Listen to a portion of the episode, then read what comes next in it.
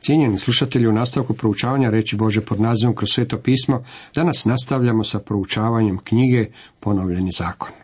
Osvrćemo se na 16. i 17. poglavlje. Tema 16. poglavlju glasi Tri glavna blagdana svi muškarci moraju prisustvovati. Izrael je dobio tri blagdana kojima su trebali prisustvovati svi muškarci. Pasha, pedesetnica i blagdan sjenica. Kao prvo Paska. Blagdan Paske bio ustanovljen kao spomen na Izraelovo izbavljenje iz Egipta i njihovo usvojenje kao Jahvinog naroda. Pasha je blagdan koji je položio temelj narodu, Izraelovu rođenju, u novi odnos s Bogom. Drži mjesec Abib i slavi Pashu u čast Jahvi Bogu svome, jer te Jahve Bog tvoj u mjesecu Abibu izveo noću iz Egipta kao pashu čast Jahvi Bogu svome žrtvuj ovce i goveda u mjestu koje Jahve odabere da u njemu nastani ime svoje. Da bismo dobili pozadinu proslave blagdana Paše, moramo okrenuti stranice knjige Izlaka 12. poglavlje. Izraelovi sinovi bili su u ropstvu u Egiptu. Mojsije je bio izabran od Boga kako bi izveo njegov narod iz Egipta u obećanu zemlju. Faraon je tvrdoglavo odbijao otpustiti ih, a Bog je otkrio svoju moć faraonu šaljući pošast za pošasti na Egipat. One noći koje je konačni pomor trebao pogoditi Egipat, Izraelovi sinovi trebali su pokazati svoju vjeru koljući janje i mažući njegovom krvlju dovratnike vrata svojih domova, videći krv anđeo zatornik, mimo išao i bi tu kuću, što je značilo spašavanje prvorođenca iste kuće od sigurne smrti. Zbog toga što su prvorođenci pomrli u svim domovima čiji dovratnici nisu bili obilježeni krvlju, faraon je otpustio Izraelovu djecu. Bog je želio da se njegov narod sjeća ovog velikog izbavljenja i zbog toga je uveo godišnje svetkovanje blagdana Pashe. Nije ti dopušteno žrtvovati pashu u bilo kojem gradu što ti ga dadne Jahve Bog tvoj nego u mjestu koje odabere Jahve Bog tvoj da ondje nastani ime svoje. Samo tu žrtvuj pashu u predvečerje o zalasku sunca, jer u to si vrijeme izišao iz Egipta. Skuhaj je i pojedi na mjestu koje odabere Jahve Bog tvoj. Ujutro se onda okreni i zaputi svojim šatorima. Šest dana jedi beskvasna kruha, a sedmoga dana neka bude svećani zbor u čast Jahvi, Bogu tvome posla nikakva ne radi. To je bio blagdan Pashe. Trebao se svetkovati u jednom gradu, to jest u Jeruzalem. Svi muškarci iz Izraela trebali su u to vrijeme otići u Jeruzalem. Kao drugo, blagdan sedmica. Nabroj sedam tjedana, a tih sedam tjedana uzmi broj kap srk počne žeti klasi. Tada drži blagdan sedmica u čast Jahvi Bogu svome, prinoseći dragovoljni prinos iz svoje ruke, kako te već Jahve Bog tvoj bude blagoslovio. I proveseli se tada u nazočnosti Jahve Boga svoga. Na mjestu što ga Jahve Bog tvoj odabere da ondje nastani ime tvoje. Ti, sin tvoj i kći tvoja, sluga tvoj i sluškinja tvoja, levit koji bude u tvome gradu, došljak, sirota i udovica što budu kod tebe.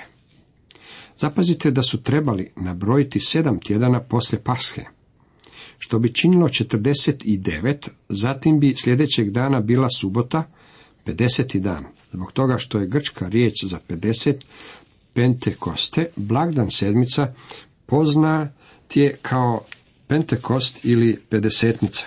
Također se naziva još i svetkovina žetve ili dan prvina. Njime se slave prvi ili najraniji plodovi žetve. I kao treće blagdan sjenica. Blagdan sjenica slavi sedam dana, pošto pokupiš plodove sa svoga gumna i svoga badnja.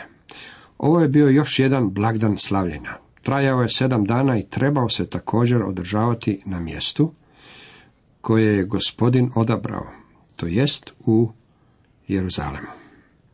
Tri put u godini neka se pokažu svi tvoji muškarci pred Jahvom, Bogom tvojim, na mjestu koje on odabere, na blagdan beskvasnog kruha, na blagdan sedmica i na blagdan sjenica. Ali neka nitko ne dođe pred Jahu praznih ruku, nego neka svatko prinese što može prema blagoslovu koji ti je udjelio Jahve, Bog tvoj. Ovo su bila tri blagdana koja su se trebala proslavljati u Jeruzalemu i kojima su trebali prisustvovati svi muškarci. Tri puta godišnje trebali su otputovati u Jeruzalem kako bi proslavili ove blagdane. Trebalo je to biti vrijeme radovanja. Zapazite da su oni trebali doći pred gospodina s radošću. Ovo poglavlje završava zapovjedima u svezi sa sucima. U svakom gradu koje ti dade Jahve, Bog tvoj, postavi suce i nadglednike za svoja plemena, da narodom pravedno upravljaju. Sudska zgrada u ono vrijeme nije bila građevina u središtu grada, niti je tome služio središnji gradski trg. Umjesto da bude u središtu, sudište je bilo na rubu grada, na vratima u zidinama koje su opasavale grad. Razlog zbog kojeg je tome to bilo tako je u tome što su gradska vrata bila mjesto gdje su svi građani ulazili u grad i izlazili iz njega. Bilo je to mjesto okupljanja, upravo kao što su trgovi u mjesto okupljanja u današnjim gradovima. Poznavajući ljudsko srce, kao što ga poznaje Bog, upozorava protiv izvrtanja pravde, protiv prisranosti prema određenim osobama i protiv primanja mita. Ne postavljaj ašere ni od kakva drveta oko žrtvenika Jahve Boga svoga koji podigneš i ne podiži stupova jer su na zazor Jahvi Bogu tvome. Ašeri su bili povezani sa štovanjem idola i poganskim grešnim obredima toga doba. To je bio razlog zbog kojeg nisu smjeli praviti ašere. U tim ašerima pravili su se žrtvenici, likovi i idoli poganskim bogovima. Primjećujete kako je ovo vrlo blisko štovanju druida u Europi. Pogonstvo se hvala ta za takve stvari, a Bog upozorava svoj narod protiv toga. Cijenjeni slušatelji, toliko iz 16. poglavlja. U nastavku dajemo nekoliko misli iz 17. poglavlja. Tema 17. poglavlju glasi smrtna kazna za štovanje idola i neposlušnost vlastima, zakoni u svezi s kraljem. U poglavljima 17 i 18 dolazimo do odjeljka koji se bavi odredbama koje upravljaju kraljem, svećenikom i prirodom. Ovo su bile tri glavne službe u Izraelu u teokraciji koju je Bog ustanovio za ove ljude. Bog je iznesao zakone za svaku od ovih službi. Žrtva mora biti bez mane. Ne žrtvu Jahvi Bogu svome ni vola, ni ovna, koji bi na sebi imao manu ili kakvo zlo, jer bi to bilo ružno pred Jahvom Bogom tvojim. Bog je rekao da prvorođenac od svakog stvora pripada njemu. Isto tako svaka žrtva koja se donosi pred njega mora biti bez mrlje ili greške. Kada dođete do zadnje knjige Starog Zaveta, vidjet ćete popis optužbi koje Bog iznosi protiv njegovog naroda, grehe koje su doveli njegov sud nad njim. Optužba broj jedan bila je da su prinosili bolesne životinje za žrtvu njemu. Pretpostavimo da je neki farmer imao odličnog bika kojeg je odlučio zadržati, jednog jutra odlazi u svoju štalu i nalazi da je životinja oboljela. Rekao bi svojim momcima, momci, spremite se, otjerat ćemo ovog bika u Jeruzalem i prinijeti ovu odličnu životinju za žrtvu Jahvi. Njegovi bi susjedi rekli, glegle, nije li gospodin taj i taj je velikodušan, on Bogu daje svog najboljeg bika, ali Bog koji poznaje srce kaže, ne želim ovo prihvatiti, ovo je žrtva potpuno bez značenja. Svaćate li da kad bi se veliki broj vjernika provjerio u njihovom poslovanju s Bogom, uhitilo bi nas se i bacilo u zatvore. Kad bismo poslovali sa svijetom ili s drugim pojedincima na takav način, brzo bismo završili u zatvoru. Svatko od nas trebao bi provjeriti samog sebe. Kako smo iskreni s Bogom kad je naše financijsko poslovanje u pitanju? Nemojte me pogrešno razumjeti, Bog nije siromašan, on posjeduje svo zlato i srebro. Stoka sa svih pašnjaka pripada njemu. Njemu nije potreban prinos naše stare, bolesne, na pol krepane krave. U stvari, mi Bogu ne možemo ništa niti dati. Zašto on, da on hoće uopće i zahtjeva žrtvu? On nam dopušta da mu nešto prinesemo jer je to blagoslov našim dušama, a nismo blagoslovljeni kada se pred Bogom ponašamo škrto ili kao prosjaci. Na primjer, trebali bismo razmotriti što činimo za misije. Mnogo ljudi danas daruje ono što su i onako mislili baciti ili staru iznošenu odjeću misijama i misionarima. Prijatelji, Bog ne želi naše ostatke, On želi naše najbolje. Smrtna kazna za štovatelje idola. Ako se u tvojoj sredini, u bilo kojem tvojem gradu što ti ga dade Jahve Bog tvoj, nađe čovjek ili žena da učini što je zlo u očima Jahve Boga tvoga i krši njegov savez, otišavši da iskazuje štovanje drugim bogovima, te se pokloni njima suncu, mjesecu ili bilo čemu od nebeske vojske, a što sam ja zabranio, i tebi se to javi, ili ti to čuješ, onda pomno istraži, bude li istina, doista se ta grozota učinila u Izraelu. Onda toga čovjeka ili tu ženu koju učiniše takvu opačinu, izvedi na gradska vrata, te ih kamenuj za pogibao. Ovo je apsolutni zakon protiv štovanja idola. Iz ovog i drugih primjera koji su nam dani zaključujem kako je za kršenje bilo koje od deset zapovjedi bila određena smrtna kazna. Mi danas tako ljubimo i tako smo civilizirani da smo ukinuli smrtnu kaznu. Ali zanimljiva je stvar da živimo u društvu u kojem vlada najveće bezakonje. Ne budi li to u vama pitanje, nije li Bog ipak bio pravo? Kamenovanje je bila kazna za štovanje idola. Zapazit ćete kako Bog spominje štovanje idola koje je bilo uobičajeno u kulturama onog doba. Grčka mitologija i idolatrija s istoka imaju mnogo bogova i božica koji su povezani sa suncem, mjesecom i zvijezdama. Apolon je bio bog sunca, a Dijana božica mjeseca u grčkoj mitologiji. Oni su štovali stvorenje umjesto stvoritelja. Gdje je sve ovo započelo? Ja mislim da je sve započelo kod Babilonske kule. Ona je bila mjesto okupljanja svih onih koji su bili protiv Boga. Zašto? Bog je poslao potop, a oni su željeli štovati sunce, jer sunce prema njihovom svačanju nije nikad poslalo potop. Zanimljivo je da nisu znali kako je sunce odgovorno za podizanje vode. Oblaci se kreću po nebu i pada kiša. Idolatrija onog doba nije bila baš najtočnija, niti je to bila njihova nauka. Možda niti nauka naših doba nema konačnu riječ. Mnogo ljudi danas osjeća kako su čovjekova mudrost i znanje točni, pa znamo da su bili u krivu u prošlosti. Oni su štovali sunce, mjesec i zvijezde, jer su mislili kako su im nebeski objekti prijateljski naklonjeni. Oni su toga štovali njih umjesto stvoritelja koji ih je naučio. Ovo je Božja osuda njih. Na smrt osuđeni neka se pogubi na iskaz dvojice ili trojice svjedoka. Na riječ jednoga svjedoka ne smije se pogubiti. Zapazite kako pažljivo Bog štiti nevine. Ne može se raditi samo o procjeni. Nije se netko mogao sjetiti zbog toga što mu se nije dopadao neki od susjeda i onda odjuriti vlastima i prijaviti dotičnog da je štovao Boga sunca ili Aštaru ili babilonske bogove ili Bala ili Afroditu ili bilo kojeg drugog lažnog boga. Trebala su postojati dva ili tri svjedoka kako bi na temelju njihovih iskaza mogli osuditi počinioca takvih gnusoba.